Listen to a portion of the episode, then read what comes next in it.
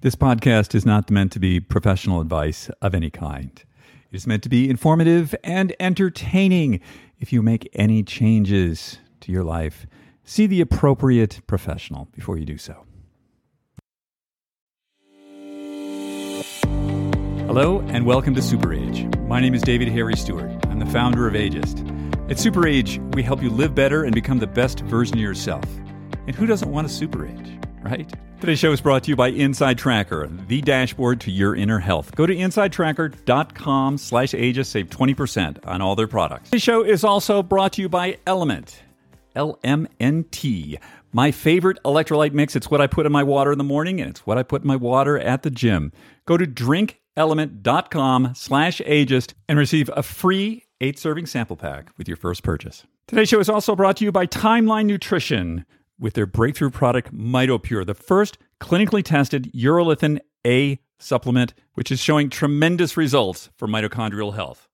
Go to timelinenutrition.com slash ageist, use the code ageist at checkout, and save 10% off your first order of MitoPure. Welcome to episode 114 of the Super Age Podcast. This will be dropping on December the 21st, 2022. So for those of you who keep track of these sort of things, it is the winter solstice, which is the shortest day of the year. And what I can tell you is, you know, here in the mountains of Utah, uh, it's going down below zero tonight, and the winds are something like 30 to 40 miles an hour, and we're going to be getting a lot of snow. So it's not a good time to be going for an evening walk, I wouldn't say, but I sort of like having the severe weather outside, knowing that I have this like toasty warm place that I can be, it brings out this sort of like hygge. You know, hygge is the, I believe, the Scandinavian word for sort of like warm and cozy, and it was sort of a popular word a few years ago. But I, I, you know, there's just something about I don't know, something sort of primitive about this cold, blowing, blustery weather going on outside, and then there's a, we have a fireplace inside, and it's, you know, nice and temperate, and it just I don't know, feels kind of great. This week in the newsletter, I wrote a little bit about how feelings are not facts and how we all have these delusions about ourselves and what we think we're capable of. And in general, these delusions tend to lean towards the self limiting variety like, oh, I can't do that, or I could never learn that, or I'm not one of those people. But then there are others of us. Um, as an example, this week in my ski racing program, I was um, learning to do gates for the first time, and I just thought I was so awesome. I just thought, oh my gosh, think if I would have been doing this for the last 30 years, all the medals I would have been on in the podium, and I'm just such a natural at this. that was my feeling. And the fact was, when I looked at the video of this, I saw somebody who was very much of a novice, not going very fast, sort of skidding and sliding and barely navigating these things in a rather clumsy way. So, you know, what we think is real is not always real. And on that topic, we have on the show this week Dr. Lynn Marie Morski, and she's an attorney and a physician. And she's head of the Psychedelic Medicine Association. And psychedelic medicine is something that I'm just hearing a lot about from people that are sort of unexpected to be talking about it, um, who are interested in it. I asked our friend Dr. Ken Vu, who do you know who really knows about this? Who who knows what's going on? And he said, well, um, Lynn Marie, speak to her. So we're about to have a, a very interesting conversation with her. And we're going to talk about what's legal, what's not, and her personal experience working with veterans with psychedelics, um, and then her experience of doing psychedelics herself. And I think what's there's some very interesting things that come up in this where she talks about there's the experience and there's the integration of the experience and how as I said earlier like what we think is true may not actually be true. Um, and we sort of need to, as I've heard said, shake the snow globe again to see what's really true. And I and there's a bit in here that I find so fascinating. I spoke to some of my other physician friends about this, and they too had not thought about this in the same way that neuroplasticity, we think of neuroplasticity as our brain's ability to learn new things, right? So you can change your mind, you can learn new stuff, you can create new neural connections. But the thing is, we only have one nervous system. We don't have multiple nervous systems that do different things. We have one. And this same nervous system that controls our thinking, our emotions, our ability to perceive also can be damaged. So, in here, she talks about this idea of neuroplasticity and healing in terms of also traumatic brain injury, actual brain damage, and how these psychedelic compounds are neurogenerative. That is, they cause neurons to grow, to connect, and to actually repair damage from traumatic brain injury. And I'd never thought of it that way. I thought that was, this is just like so interesting. So, uh, so to be clear, I'm not a doctor. I don't give medical advice. I don't advise. This is totally for your information. I don't advise anyone do things that are illegal or dangerous or anything like that. However, should you want to use these substances, she gives some tips in there about websites you can go to and how to safely interact with them. My understanding is the state of Oregon will very soon, um, I believe in January, that psilocybin will be legal there under certain circumstances. So we're going to get with this in just a second after a quick word from our sponsors. Today's show is brought to you by Timeline Nutrition and their breakthrough product, MitoPure. We all know how important mitochondrial energy is, and especially maintaining muscle and strength as we age. Urolithin A, which is found in MitoPure, has been clinically proven to increase muscle strength, and endurance with no other changes in lifestyle. Urolithin A is essentially upgrading your body's cellular power grid, giving your body the energy it needs to optimize. We've been testing MitoPure here with the Super Age team, and our findings are aligned with those clinical studies. This is a product that I'm going to be taking every day for as long as I can. It's become an essential part of my routine. Timeline is offering listeners of this podcast 10% off your first order of MitoPure. Go to timelinenutrition.com slash ageist and use the code ageist to get 10% off your order. That's T-I-M-E-L-I-N-E-N-U-T-R-I-T-I-O-N dot com slash ageist. Maybe check out their starter pack, which has all three formats, and let me know what you think. Today's show is also brought to you by Inside Tracker, the dashboard to your inner health. I've been using Inside Tracker for a few years now, and I'm a big fan of regularly doing blood tests to see, first of all, am I optimizing myself the way I think I am? And second of all, is there something going on that I need to know about right away? Um, you know, back about 12, 13 years ago, I was in my routine physical and suddenly, luckily, I had a physical at that point in time. My blood platelet level had plummeted, and I found myself in a hospital three weeks later. Now, it was only by luck that I happened to be having a physical at exactly that point. If I had had that physical maybe three months later, some really bad stuff could have happened. Um, so, Inside Tracker, I use to help optimize where I'm at and also to, you know, make sure nothing bad's going on out there to keep myself informed of what is actually going on in my body. The other thing I really like about Inside Tracker is you know there are other blood tests out there that you can take and it'll you know it'll give you levels and say like okay this is where you're at in range out of range. But it doesn't tell you like what to do about it.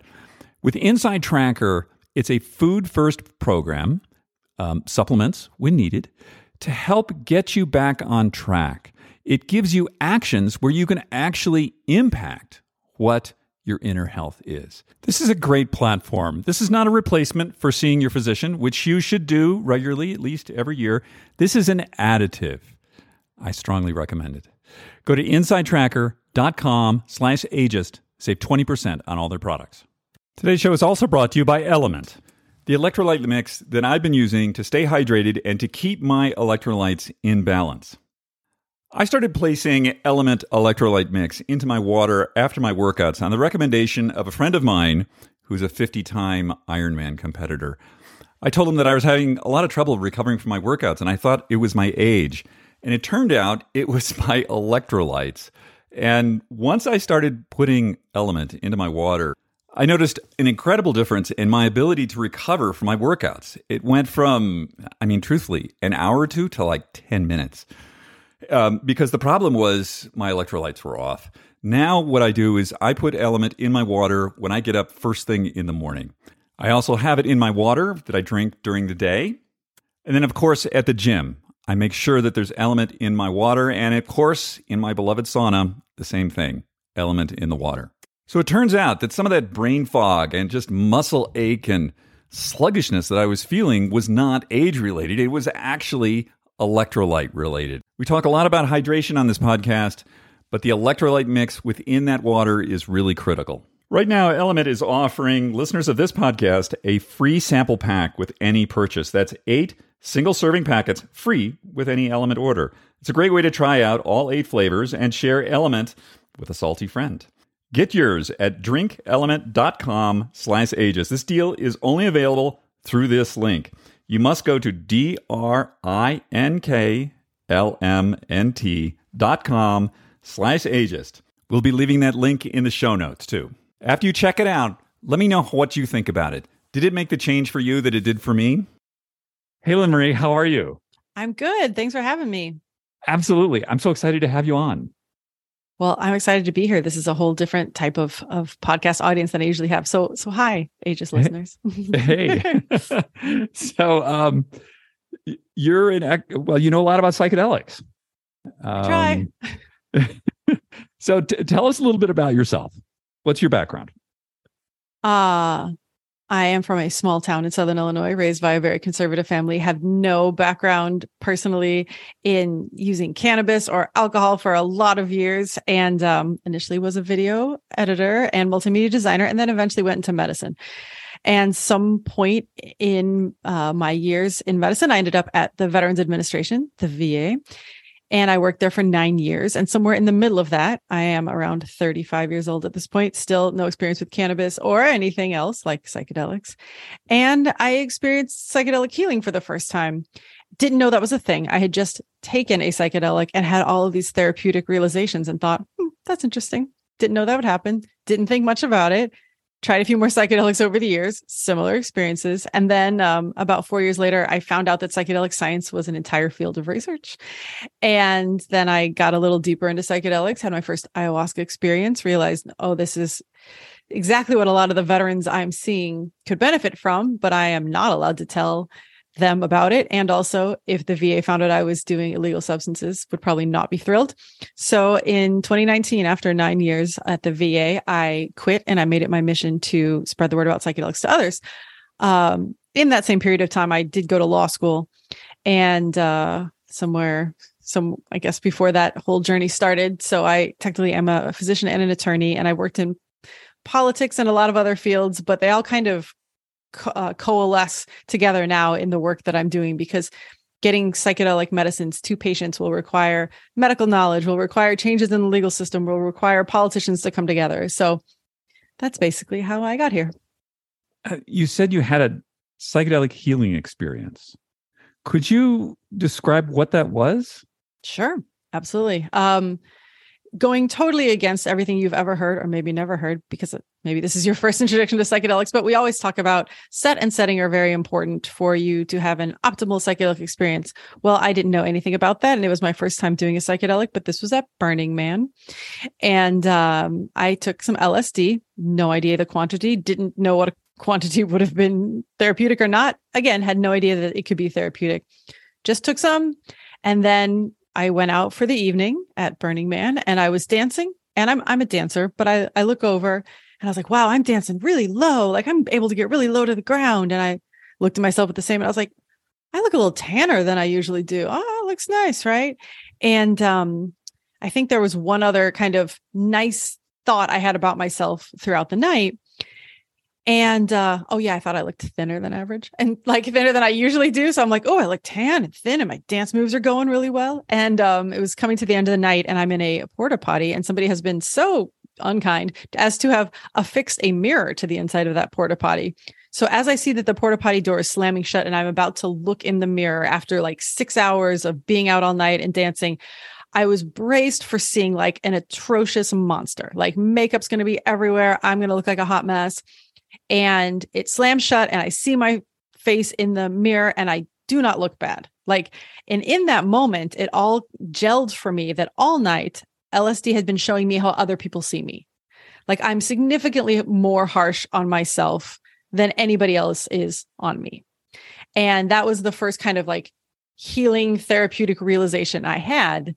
And it was it was that kind of lesson I kept learning over and over when I would do psychedelics is something that, you know, I'm sure a therapist at some point in time could have said to me, Oh, Lynn Marie, you know, you're your worst critic, right? We've said, we've heard this a million times. But when you hear a different person say it versus experiencing it through your own psyche, it has a different effect. And so that's that's just a, a sample like of, of the first time I had a, a healing or therapeutic experience through psychedelics. And how many years ago was that? Nine. So that realization has stayed with you for nine years. Oh, I mean, I remember it. Do I did I just run before you and I recorded and put on way too much makeup because I was like, "Oh, he's going to record video?" Uh, yes. So like this is the thing is you can get realizations and therapeutic thoughts, but ah. that brings up quite the point that you didn't mean to segue into, but thanks anyway, is integration because psychedelics on their own are not that effective unless you integrate the lessons that you have learned. Right? Like I could be told, ah, you know, everybody else is looking at you with kinder eyes than you are. I could reject that right? My nervous system could continue to not actually feel that. I could still be freaked out anytime I'm like, oh, is my hair a mess or what? You know, like that's why the integration and different modalities of integration is such a crucial portion because you can learn, you know, you can learn lessons all day long. It's just like math. If you learn the Pythagorean theorem, you could get it. If you never practice it, are you going to, re- you know, remember that it, how to do it when it comes time? No. So that's why you really need to, to integrate after these experiences so they become part of your normal train of thought and that your re- your nervous system reacts accordingly. Okay i got to ask the question. Um integration. Yeah. Um so what does that look like? It can look a number of different ways and i have to say that like we kind of throw it out generically. Um thank goodness that people are starting to quantify it because not all modes of integration are equal. People are like do yoga and journal. Sure um that may work for some people. I have tried all that. It doesn't necessarily do it for me. Uh therapy has been found to be one of the most effective modes of integration. So actually going back to some person you know trained in having this discussion showing them or telling them what you saw, what you experienced, and discussing what that might mean and how, like, if I had after that LSD experience had a therapist I could go to and say, like, I learned this lesson, then, you know, in subsequent stories that I might be telling her, she may be, hey, remember that LSD lesson? Then she could like bring it up and we could, you know, integrate it more. So therapy is a really important part of integration. Uh, and then, you know, this is my kind of personal take on it is that somatic therapy, which is a you know newer type of therapy, but definitely under discussed and so useful. Uh, I think that's what really gets it into the nervous system. A lot of people like myself are really in their heads, kind of dissociated from their bodies, right? And our nervous system just never gets the message somatic therapy helps drive that message from our heads into our like nervous system so that yeah i can know all day long i shouldn't be anxious like a bear is chasing me when i have an email that i have to open but my nervous system has not gotten that message right? So somatic therapy works to kind of drive that healing further into your body to have more of a felt sense of it. So i would say you know therapy and somatic therapy or whatever therapy type works for you is probably the the cornerstone of integration. Another thing that's just important is in the integration period, not to just jump so far back into your normal life that like any of that afterglow and that openness you have just gets beaten right out of you or you get maybe kind of you're a little bit emotionally raw and then you have to go right back to work and your boss yells at you or something. Like easing back in after a journey is another uh, important part of that. So i'm not that familiar with somatic therapy. Um, could you just give us a quick description of what that is there are a number of different types and i'm not a somatic therapist and i'm definitely not an expert on it and a- absolutely took me over a year to find a somatic therapist so it's kind of hard but for example in our sessions sometimes we talk we can do talk therapy that's an option but some other times she does a, a practice called Hakomi. Um, but I'll like lay on the bed and she'll kind of say some things that bring me into a little bit more of a, and by it's not at all hip, hypnotization, but like brings me into, you know, a different kind of brainwave state where I'm going in and she's, you know, it's kind of like, what part of your body is speaking to you right now? And this all sounds really, you know, woo woo, but let me tell you, like things come up that might have been hidden otherwise. And you like can't access them just by asking, what's bothering you? Right. Like sometimes you don't know. And it'll be like, okay, right now my heart is thumping really hard. And then she'll be like, okay, look inward. What is it saying to you? And it's amazing the things that it will quote unquote say to me when I ask it, you know, and, and so then we'll go through some breathing exercises until it calms down. And it's part of it is just improving the relationship I have with my body so that it doesn't, you know, I'm not telling it to act one way and it's responding another. We're working more in concert. Brilliant. I love that. Um, so, and you mentioned I feel like every time you say something, I just want to ask you more questions about it. um, that works. So you, so you said set and setting. yes. And so we had someone on about a year ago who, um, an MD who runs ketamine clinic, and set and setting very important. So she has people go into a float tank for a couple of hours, comes out, sits in a room with a therapist, someone's with them talking all the time, um, so that that is part of the thing. So assuming that um well i'm going to say like taking lsd at burning man is not clinically indicated too often anyway um it is probably not the optimal setting. but you know doesn't mean that it's not. I mean absolutely it can be the perfect setting for some people. It does not have a lot of the elements of a good setting that i since ha- you know i have since decided that is not my jam but yes so, so what not, would not they the typical.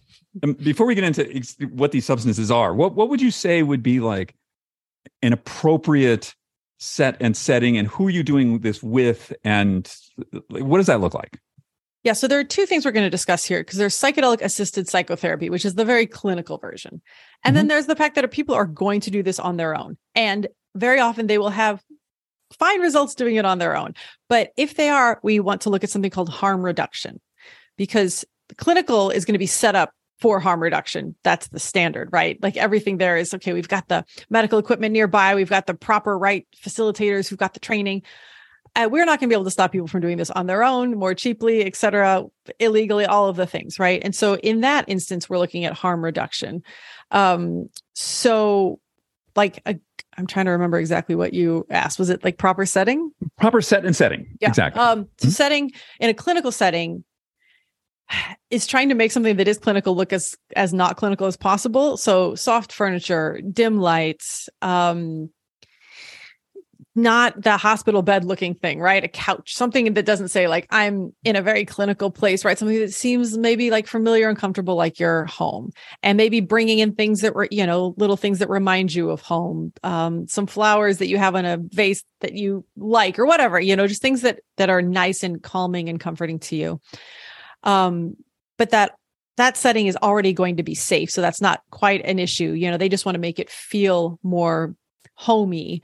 Whereas if you're doing it at home on your own, that's why we talk about, you know, Burning Man. Is that a safe place? No, I could have gotten lost. It's, you know, there's 70,000 people. I could have ended up dehydrated somewhere. There's no lights. This is at night. I could have gotten run over by a bike. You know, like there's all kinds of things that could have happened in that scenario. Thank goodness I was with friends.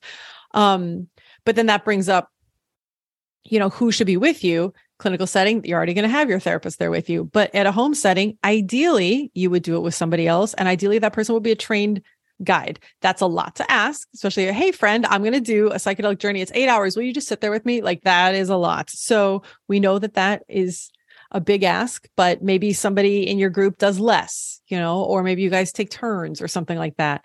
And if things go awry, there is one psychedelic peer support line. It's called Fireside Project, and you dial 62 Fireside or you use the Fireside Project app. If things go awry in any direction, you can write to them and say, I'm having this struggle, um, this kind of thing. So you there there are are kind of some backup harm reduction methods you can use there and you can call them even days later for integration support et cetera so that's setting, right? You want a place safe, um, a place that feels comfortable to you. And then minds the set part is mindset. You want to go in with the most calm mindset possible. You don't want preferably like you don't have a fight with your spouse and then go directly into your psychedelic thing because then that that is going to hijack the healing right it's like that's all your brain's going to be able to focus on and that might not be actually what the healing what what you needed to focus on in your healing session and also psychedelics generally amplify whatever emotion you're having. And so instead of being able to go in and do deep work if you're already anxious it might just make you more anxious kind of thing. And so it's best to go in with you know like you said your previous guests had them do a float tank. And and that's if the float tank works for people, right? Like some people with anxiety don't want to be left alone with their thoughts and no sounds for 2 hours.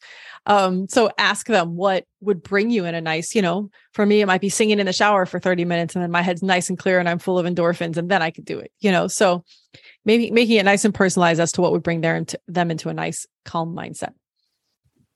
Uh, so let's let's just talk about some of the compounds, sure. um, if that's okay. So and it um it would I mean we had a discussion early on before we get on about the cl- the classical descriptions but um I think maybe we can break them into the um currently legally used in a medical setting and those less so. Um yes that would be very easy to do because there's only one currently available available in a legal setting as of December 14th 2022 what's that? Ketamine Okay. And MDMA is not? No. Oh, I didn't know that. Okay. It is in phase three trials. And so it is hopefully on the list for FDA approval by about 2024. Awesome. So, um, and MDMA is also known as ecstasy. Yes. MDMA is the active ingredient in ecstasy. And then there's been a lot of talk around psilocybin lately. Yes. Which is a form of mushroom. Um, Yes, is the active ingredient in psilocybe mushrooms, and it will be legal for adult use in Oregon in 2023 via a certain model where you go to a licensed distributor and then well actually you go to a licensed center. They've gotten the mushrooms from a, a licensed grower and then there's a licensed facilitator there and you take the mushrooms on site. So that is what it looks like at this point. Um, will it roll out january 1st it, it will not. They are still you know getting everything up to speed and they have to train enough people and get all the licenses for the growing and all those things. And so it, it probably won't be hitting the ground, you know, January 1st, but I mean, that's technically when that program does go live. And so, and Colorado is not too far behind it, I think maybe 2024. Um, so yeah, psilocybin is, uh, and also it's been decriminalized in, in cities like Denver, um, Santa Cruz, Seattle, Detroit, like a lot of places have decriminalized natural psychedelics. Uh, just for clarification, decriminalization is different from legalization. It generally just means that it's lowest priority on for the law enforcement. Legalization means you can like sell it and tax it and that kind of thing. Um, and then there's you know a couple of other compounds, um, LSD that you took, mm-hmm. um, which I think was I want to say back in the 50s or 60s was used clinically maybe. Yeah yeah they were definitely a lot of these had a period of clinical use before prohibition. Mm. and and then dmt dmt and lsd are all i believe in phase one trials. Oh okay. Very good. And and what's the um is dmt what is in ayahuasca? Is that right?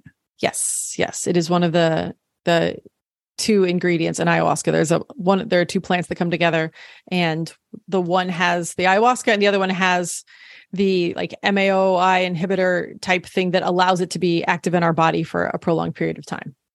Ah. Um, and I, I don't, well, not since college have I done anything like this, but that was another, another life. Um, but I've heard, um, I know people who take DMT fairly regularly um, and describe that as a very brief but incredibly intense experience. That is accurate. okay. I don't know what to say about that. okay, I was just curious. Uh, so you know, which brings me to sort of this um, the sort of time element with mm-hmm. these. So the the, the um, you know, I don't know, DMT. I think is like ten or fifteen minutes. Yeah, um, yeah. If they smoke it, yeah, pretty pretty fast. But um, I think ketamine is more. I think ketamine is even IV. I think it's twenty minutes. Is that right? Something like that. No, it's more like forty-five to an hour and a half. Oh, okay. Um, I mean, it depends on the dose you give, but yeah, that's generally the the arc. And LSD is um, longer. More like ten hours. Ten hours. So, I guess. Um, oh, and I want to tell you, I I uh, this word that I read, which I just loved. Oh yeah, yeah. Neuroplastogens, not hallucinogens. Neuroplastogens. Yes. Do you, do you um, does that sound like an accurate description of this class of compounds? It does. It does. A number of them act through. So we will break that word down. Um, neuroplasticity. A neuroplastogen is something that increases neuroplasticity, which many of these do. Um, just recorded a podcast for my uh, the psychedelic medicine podcast yesterday, where we had on. Uh, if anybody saw in Outside Magazine the the article that said Jim Harris was paralyzed, then he ate magic mushrooms. We had him on the podcast with a uh, physician who does spinal cord injury rehabilitation with patients. And the the discussion was you know is this because of the neuroplastic window that psychedelics can reopen? Is that some of jim's you know um neurons were able to start firing in a way they hadn't fired since his accident that kind of thing. So yeah i think that's a really accurate description. There's a number of things that psychedelics do um, but increasing neuroplasticity definitely does help um, because you're changing the way that your brain functions. And so think about things like depression, where your brain has been in a veritable rut for a long time. So, you know, switching up the the function and how it's firing can be very helpful. Um, so I'm going to ask you to look into the crystal ball um, about the future. That as some of these things become legal, um, I know that um, ketamine is has been used fairly effectively for PTSD and depression. Mhm. um, probably some other things I don't know about. Um, but what would you see? Um, you know, what what would be the the sort of clinical application, and then we can talk about things like if you wanted um, in Oregon, just go in and like sort of explore yourself more, I guess. Um, but w- what would you see these things used for clinically? Uh, thoughts? Yeah. So there's two different groups of things that I think they'll be helpful for.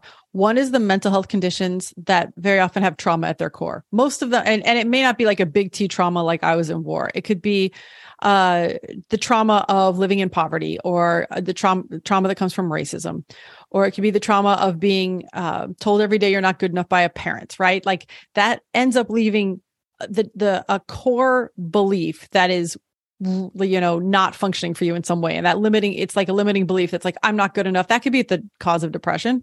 Um i'm unlovable all kinds of things that we say to ourselves. Um so diseases on the mental health side that have trauma or limiting beliefs or that kind of thing at their core are a huge area that i think these are going to be helpful for and johns hopkins recently did a survey and the results have not been published yet, but I saw uh, Professor Johnson speak on it recently. And essentially, it was a survey and it said most people doing most psychedelics for most conditions, it works. And and so they're they're you know it wasn't like oh this one is specifically better for this and this one is specifically better for this like a wide range of psychedelics was helping a wide range of mental conditions that very often have some trauma or limiting belief at their core. So I think that's one big area in the crystal ball that we'll see efficacy of psychedelics uh, play a big role in. And the other is now they're expanding into physical realm. And so we're looking at things like cluster headaches. Uh, my favorite uh, is DMT for stroke because DMT has been shown to cause neurogenesis, so regrowth of neurons. Oh, wow. So yeah, if you imagine that you've got somebody who's lost some neurons in a stroke and then they can Right. do DMT and like you said it is short acting, so you can give it IV, you can turn it on, turn it off pretty quickly. Well, think about like how helpful that could be. And so that's that you know, so we're not just doing things in the mental health realm, but very often there's still a nerve component, you know, cluster Yeah. headaches, there's something neural going on there, D- strokes, there's something neural going on. And so, you know, will there be like psychedelics for asthma someday uh, unsure right like these things there's so many things that still have to be investigated but i'd say right now mental health conditions with trauma at their core and physical conditions that have a relation to uh, neurology are probably the two most promising areas you know, when I read that term, neuroplastogen, I was not thinking of that in the physical realm. But duh. pretty helpful in that physical realm Silly Yeah. me. Um, we I had somebody on um a while ago, um, mental health professional, and she said that all of us carry three central core delusions about ourselves. And because they are central and they are core delusions, we're we just it's like we're, we're don't have the capacity to like sort of think ourselves out of this. And it was interesting what you were you were describing your experience. It's suddenly you saw yourself as other people saw you. So that core delusion that you had, or you know, minor perhaps, Yeah. you know, um, seemed to be to dissipate, and that this, as I'm thinking about this, what you were describing, um, this uh, trauma, um, you know, thinking or somebody tells you, you know, your parents told you you were dumb your whole childhood, and so that's sort of like wired into your head, and this sort of shakes the snow globe and lets that go away. Is did I get that right? Yes, in fact, shakes the snow globe is the exact quote from Dr. Robin Carhart Harris when he talks about the method that most of these function by, which is we have something called the default mode network, which is that kind of that monkey mind rumination that's always going on in our head, Mm. usually not saying the nicest things. I wish my monkey mind was like, "You're amazing, you're amazing," right? It's just not what it says all day long. Why can I have that monkey mind? Right? Amazing. I'll take that that, upgrade. Exactly. Yeah. And and if you're, you know, suffering from severe depression, your monkey mind is maybe saying like, this isn't worth living. This is never going to get better. Right. And so psychedelics increase connectivity and they kind of reset the default mode network. And Dr. Robin Carhart Harris always kind of says it's like shaking the snow globe. He said, imagine that you're in, you know, you sled down the same sled path every single day. That gets into a major rut the only way that you're going to get out of that rut is to have that you know shake that snow globe to where everything is flat again and then your sled can go down a better path and so that absolutely is a is a great analogy for the way that psychedelics are thought to work and but is there remission? So, you know, do I need to um, redo the treatment, or is there a, a a series of treatments? Is there a protocol here so that we don't slip back into? I love this. The default mode. What you call it? default node or be- default, mo- mode network default yes. mode network? Yes. yes yes Um, so that we don't slide back into that. What's the thought on that? Well, so it varies widely, right? So the PTSD trials that they're doing now, they're showing that people are still better a year later, but we don't have, you know, 10 years out data. But a lot of people that we know that have had, you know, serious PTSD, they're significantly better after that first uh, experience. However, there are things that, you know, I'm thinking of Marcus Capone here. He's one of the founders of Vets Inc., which is a veterans organization that does incredible work with um, veterans with PTSD and traumatic brain injury. After his, you know, he had extreme healing after his first ceremony, but he still does a number of things every day to maintain it meditation, breath work, all, you know, a lot of these things that stimulate the vagus nerve, which keep us in parasympathetic and out of fight or flight. And so it's, not that you do it once and you don't have to do any maintenance. And then for things like uh, depression with ketamine or psilocybin, you know, they're they're showing that they last for, you know, they can last up to six months, but very often they need to be done again, or you need to have some kind of booster. And so while it's much more durable than your average, you know, you don't have to take two every morning or however the, the saying goes, but you may have to revisit them again. You know, there's new traumas can come in. There's all, you know, all kinds of things can happen. There's some people that it may be look one and done. They've looked at their trauma. It's no longer scary to them because that's um, with MDMA. The MDMA specifically takes the fear center of the brain offline a little bit so that you can look at the trauma with new eyes. And then maybe it's not so terrifyingly terrible anymore. And so maybe you only need to do that once and that's completely rewired your brain. So it's, it's really individualized and varies also um, by compound and condition. I could you foresee something like like once a year I go to my doctor and he does my blood work and he says, "Okay, you're doing well, um, but then please go in the other room. We're going to reset your brain for another year."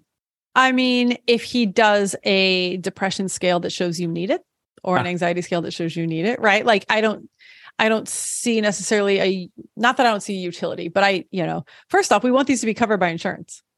Right? And so if you're infinitely wealthy, you can walk in the doctor and say, I want an MRI every year to say make sure I don't have cancer or a PET scan every year to make sure I don't have cancer anywhere, right? Like, yeah, the uber wealthy can demand whatever they want. But it, you know, to getting getting these um, covered, you probably have to have an indication. So that's that's Ah. another conversation. Is like you said, you know, going into Oregon, you don't have to have an indication. You can just say, I want to explore my brain, which is great. You know, so I don't know that your doctor is going to say, hey, let's prescribe you a brain exploration once a year, and insurance is going to cover it. But if you say you had, you know, ketamine for depression once, and the ketamine, uh, it's a six series generally for depression, so you do it six times in like a three or four week period, and then six months later you do the depression scale again and you're back to where you were, then yeah, they'd probably say let's let's go back in. So it's less of a time thing and more of a how are your symptoms? I see. Um, I, I guess I'm thinking, um, I, I don't know, there's the word, I think we use the word upgrade. And um, like if I just, I, I take vitamins, I do other things to sort of keep myself healthy and keep me, you know, David's best version of David. Yeah.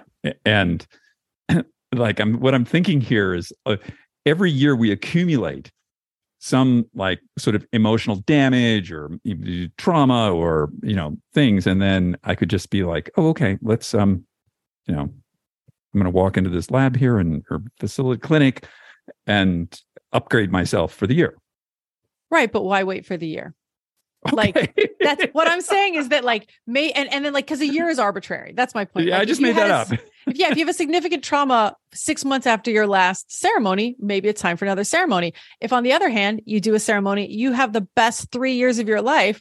Do you need to? I mean, you may not need some kind of like, there's no guarantee. This is what I want to hear. Let me thank you for like, let me putting a fine point on this.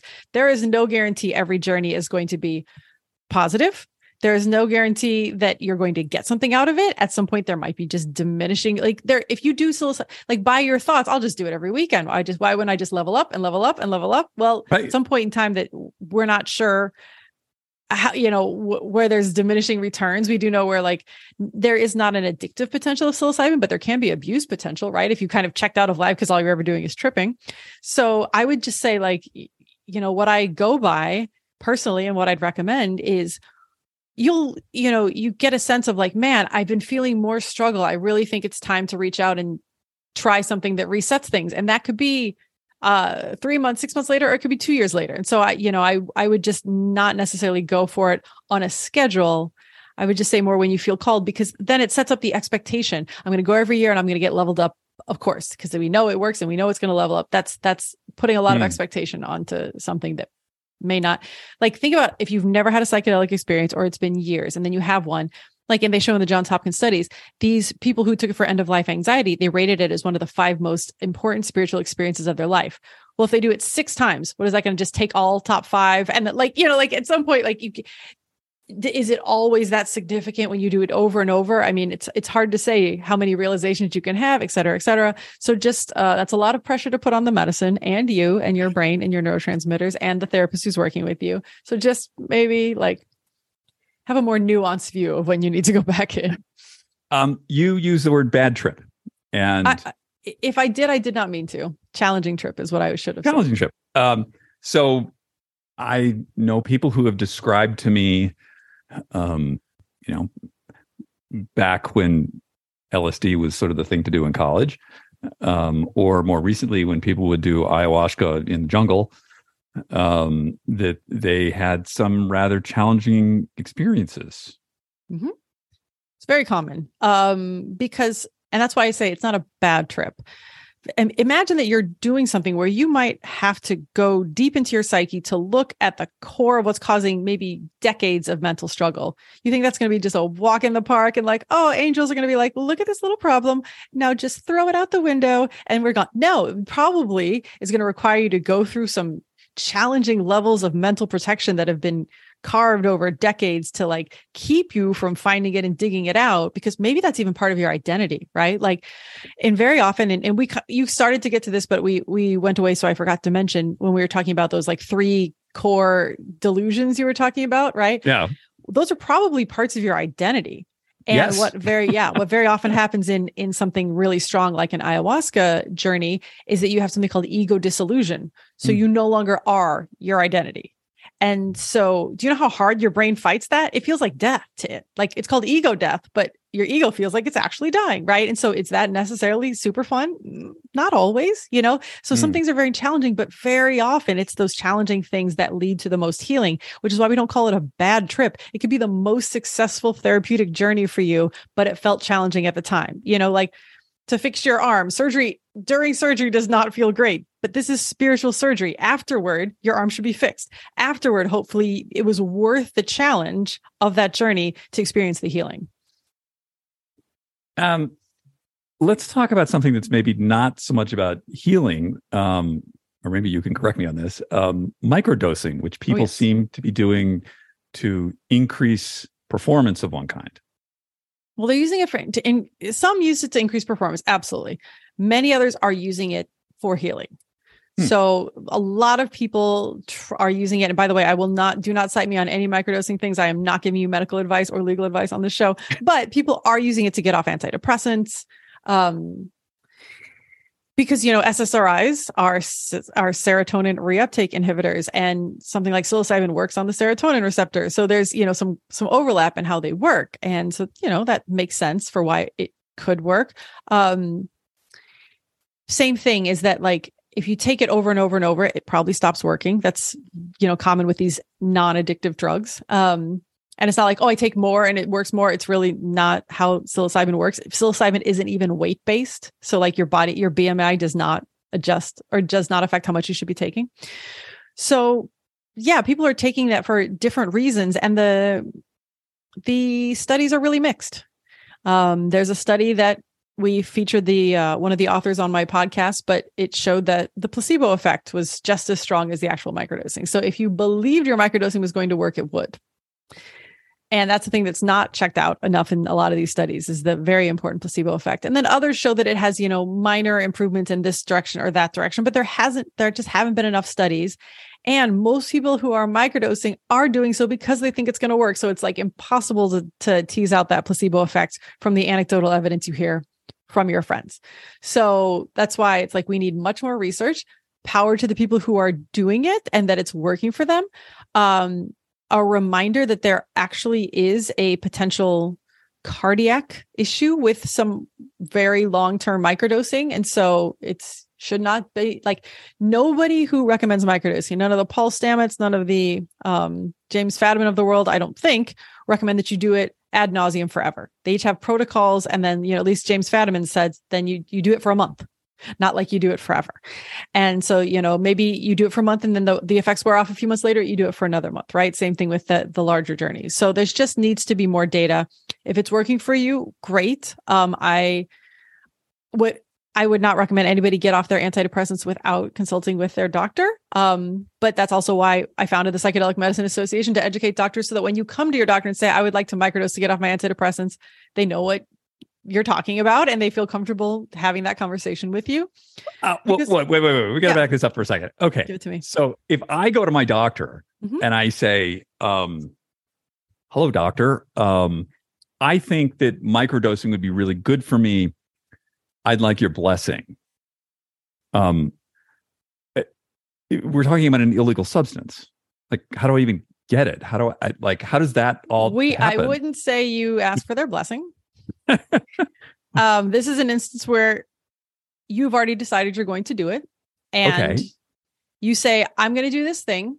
Um, well, especially in Oregon, because Oregon might be legal, right? I okay. I don't know that they've come out with exactly what microdosing is going to look like, but I know it's right. in the discussions, right? So let's say you're doing it in Oregon.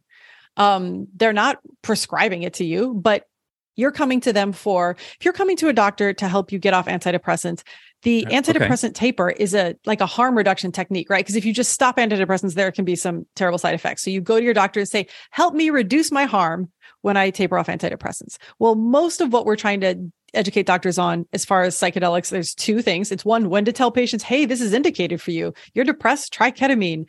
Um, also, we want to tell them when it's not indicated. Oh, you have a cardiac arrhythmia, do not try Ibogaine. But we also want to educate them just on basic harm reduction. And so we're, we're forming a course for doctors in Oregon to know when their patients come in and say, I want to do psilocybin, they can look at their medicines and say, okay, let's see if there's anything on your list that psilocybin is contraindicated with. And let's see if there's any conditions you have, you know, valvular issues or anything else that it may make worse. And then they might say, okay, look, no, it does not appear this will be a risk for you. That's all the doctor has to say. They're not aiding and abetting at this point, which is what in the rest of the country they cannot do.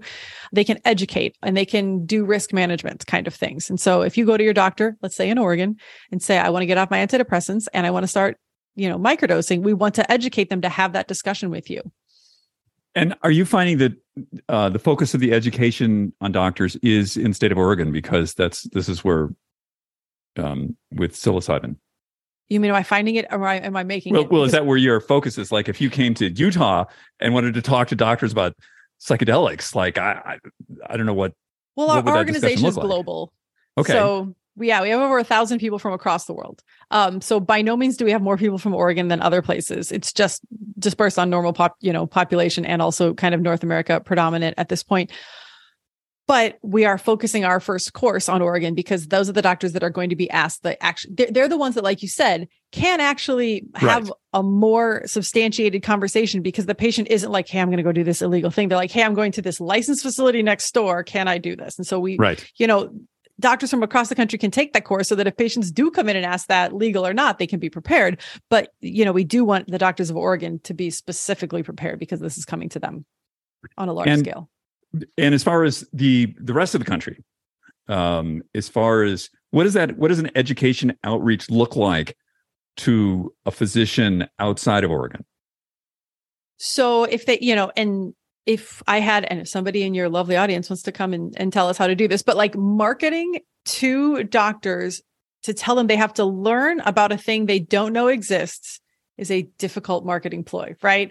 Like doctors, you've never heard of psychedelic medicine. You need to come learn about it. Pay to join our organization. It's kind of a, it's like especially you know many doctors grew up in the just say no era like i did right. or grew up in my parents time where they the 60s was what you did you tuned in and you turned on and you dropped out instead of healing right so what we do is you know it's it's really uh, our mission to get to those doctors who've never heard of psychedelics and try to educate them. We have, you know, the way we educate them is we have a monthly newsletter that sends the latest five or six articles in psychedelic science from that month.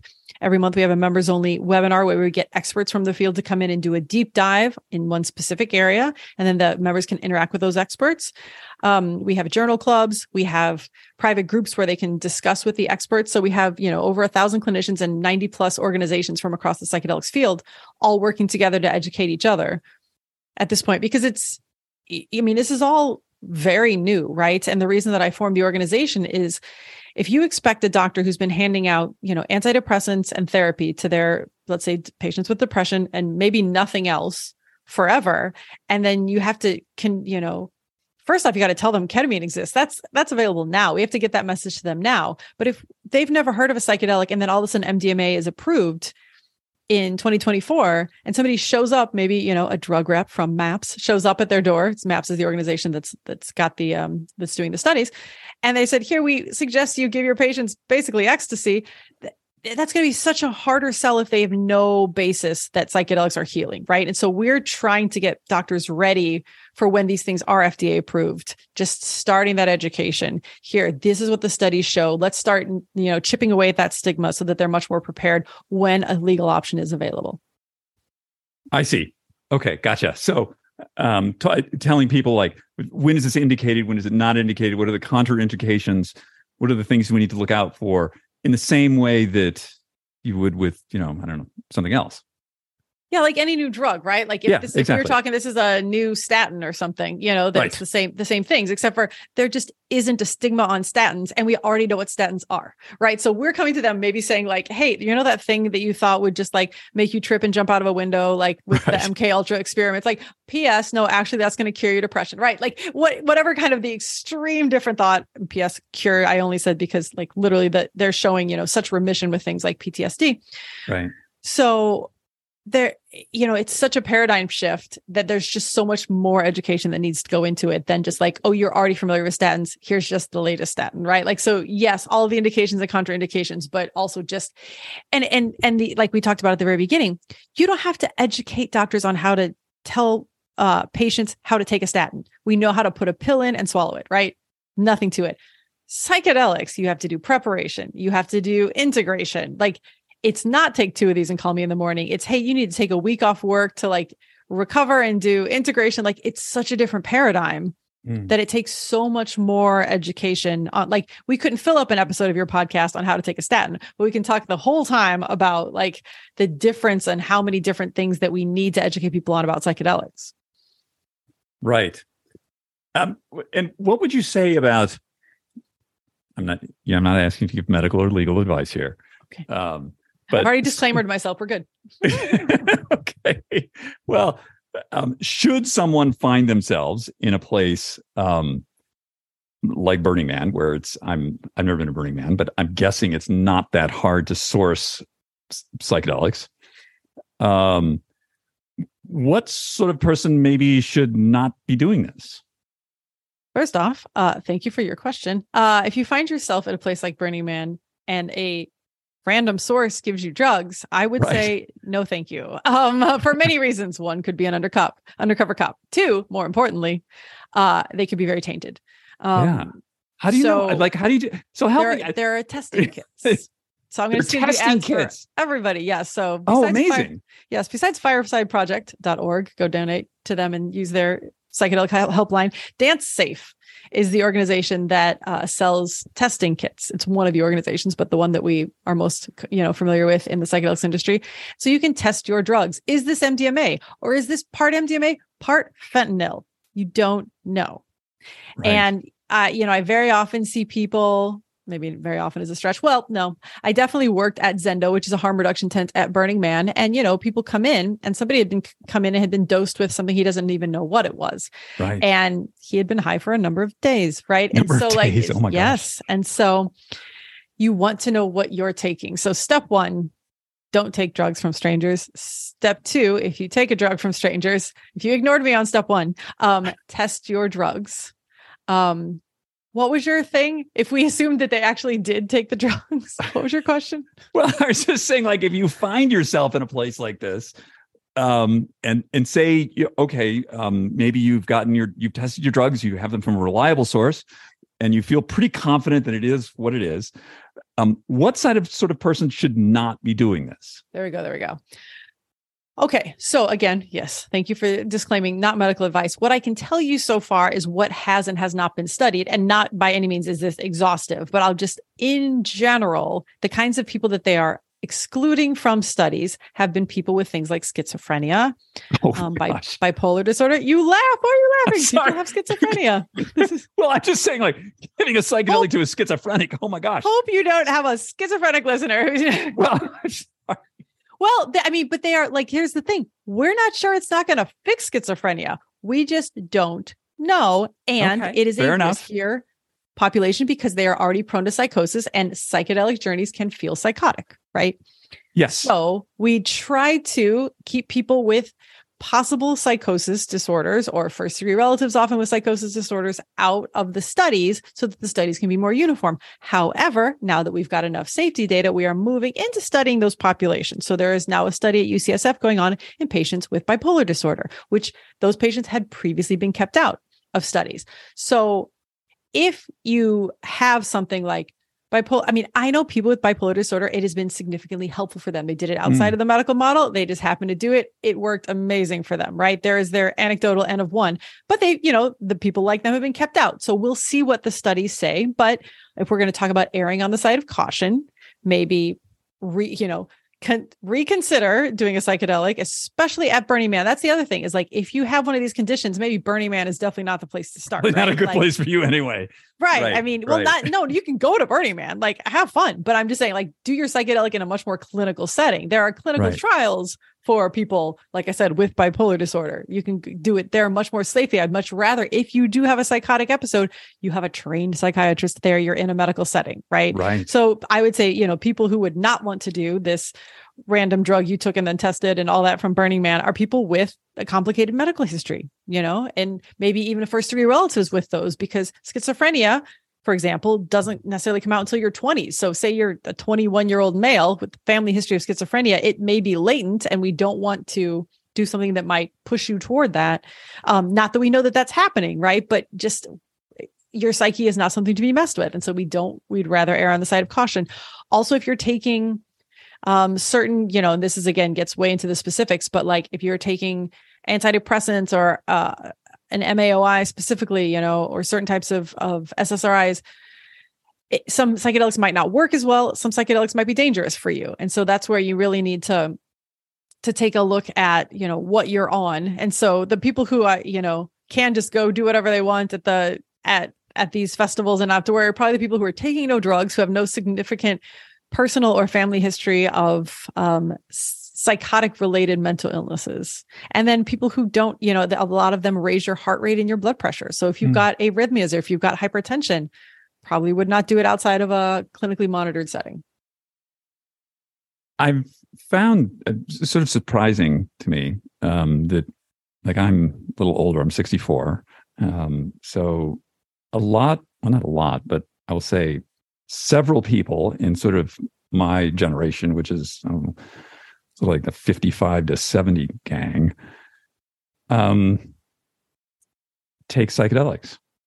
Um, and yeah, well, it's sort of, I, I, um, when I would hear this, I would I'd be like, really? That's interesting. Um, like I, I, I'd sort of, you know, I, eh, I eh, I did create a site called Ageist, and I find this very ageist of me, thinking that you know why are people my age doing this? I thought this is something that like you know you, you should be like twenty and doing this, uh, um, but they Who find it needs neuroplasticity more. Yeah, yeah, yeah. I know where you're going with this.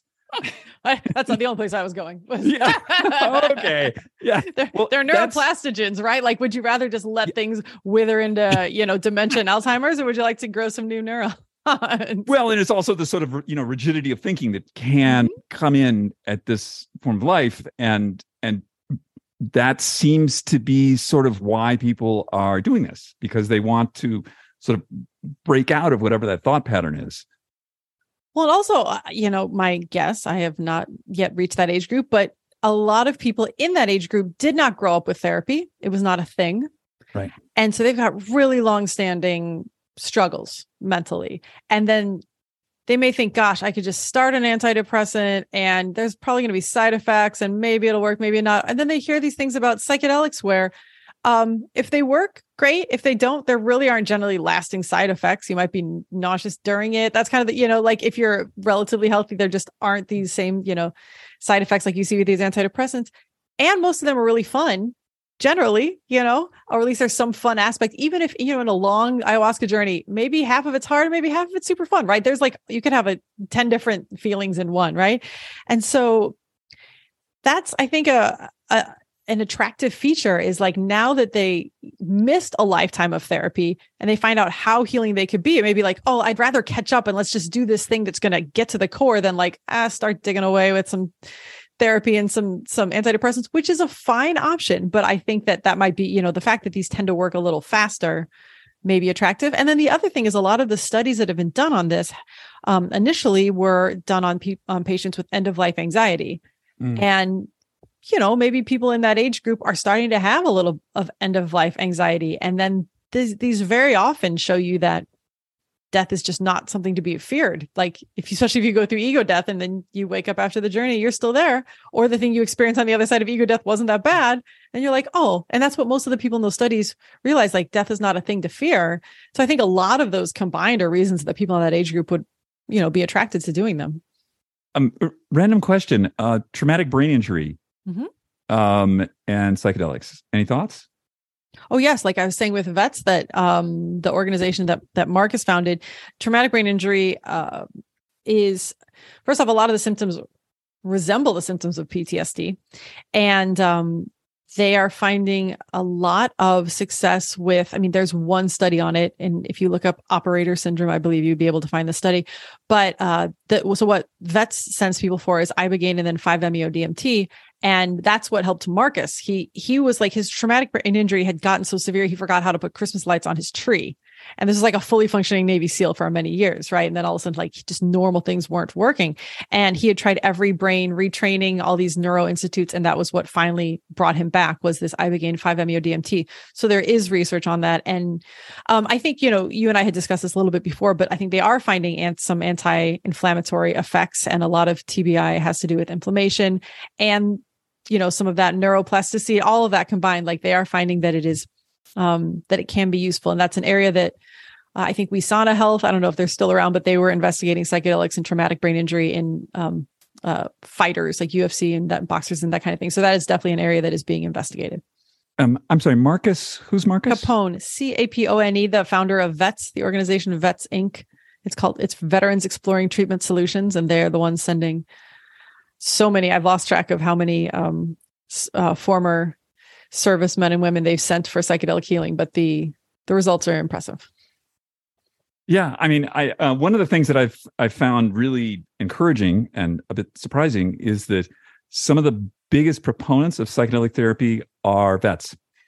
Um, yes. Who you who you as a group tend to be rather conservative and you know um, like that and but this there's such a strong track record of this working. Yeah, so, they are great. very helpful in us getting legislation passed because if anything crosses the aisles, it is veterans. Yeah. And they are once you've had severe PTSD and something like this dramatically changes your life, you want to tell everybody. So thank goodness that they do. They very often come out and they're, you know, they're used to standing for a cause. And so a lot of them stand up and say, look, I had this healing. We got to get this legislation passed or whatever. And, and so they join organizations and they fight for this. You know, like I said, the organization called Vets has been behind a lot of the legislative efforts or at least partner with them in some way or gone and testified and they hear Marcus's story. And so yeah, when you hear these very dramatic stories of what, you know, some of our service members have gone through, how ineffective the treatment was and then how much better they're doing now, it's really hard for people on either side of the aisle to ignore it, which is very helpful for everybody outside of the military also getting these as legal options. Wonderful. Um, Lynn Marie, what's the name of your podcast? Psychedelic Medicine Podcast. Awesome. And um, Psychedelic Medical Association, if someone is so inclined. Psychedelic Medicine Association? Yes. Yeah. Um, it's for clinicians.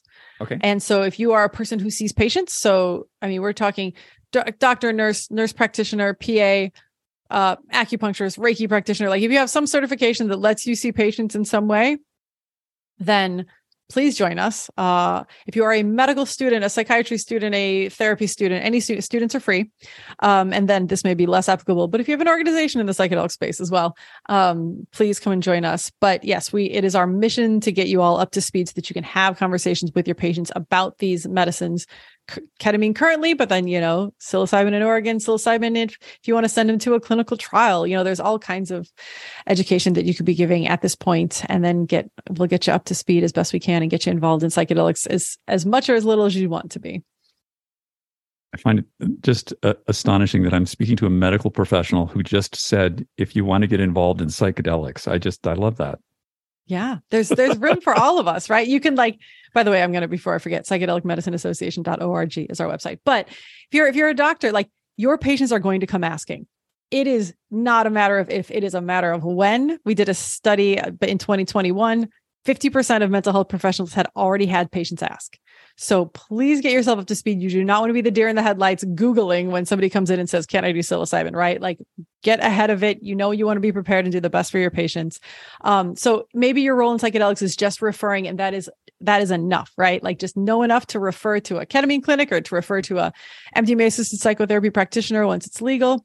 But you may want to get more involved. I mean, maybe you would like to be a psychedelic assisted psychotherapist. Maybe you want to run a ketamine clinic. Like we can help get you in touch with people who can uh, get you further along that path as well. So that's why I said get as you know, if your involvement is just educating patients, we are still very happy about it. There's no just. If your involvement is educating patients, we are extremely happy about that.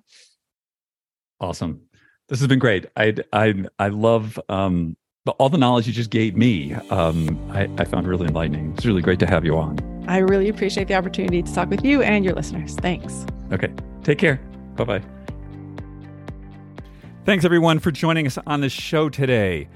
This idea of psychedelic medicine, or I prefer the term neuroplastogen, I think is going to be a very powerful thing in the future, in the very near future. I'm hearing more and more high level, highly respected science medical people talking about the positive effects of this. So, um, big thanks to Lynn Marie and for anyone who's interested, we're going to be leaving links in the show notes to some of the organizations that she recommended um, for informational purposes. Again, I'm not a doctor. I don't recommend anyone do anything that they feel could be illegal, dangerous, harmful, or any of that. And I, I don't give medical advice. And a big thanks to the sponsors who make this program possible Element, LMNT, my favorite electrolyte mix. I use it in the morning, I use it when I work out, and I use it throughout the day to keep myself hydrated and the proper mix of electrolytes. And Timeline Nutrition with their breakthrough product, MitoPure. And also, of course, Inside Tracker, the dashboard to my inner health. We have links and discount codes for all those products in the show notes below. As always, you have the opportunity to leave us up to a five star review wherever you listen to this program. And you can leave us a comment. We love comments. If you want to contact me directly, it's david at superage.com. Or what we really love is for you to share this program with a couple of your friends, because that's the only way we grow. This next week, uh, we're going to take a break. So we'll be back in the first week of January with a new show. I'm hoping everyone has a wonderful holiday with friends and family and, you know, get some of that Hygge warmth going on. Everybody, have a great couple of weeks. We'll see you soon. Bye.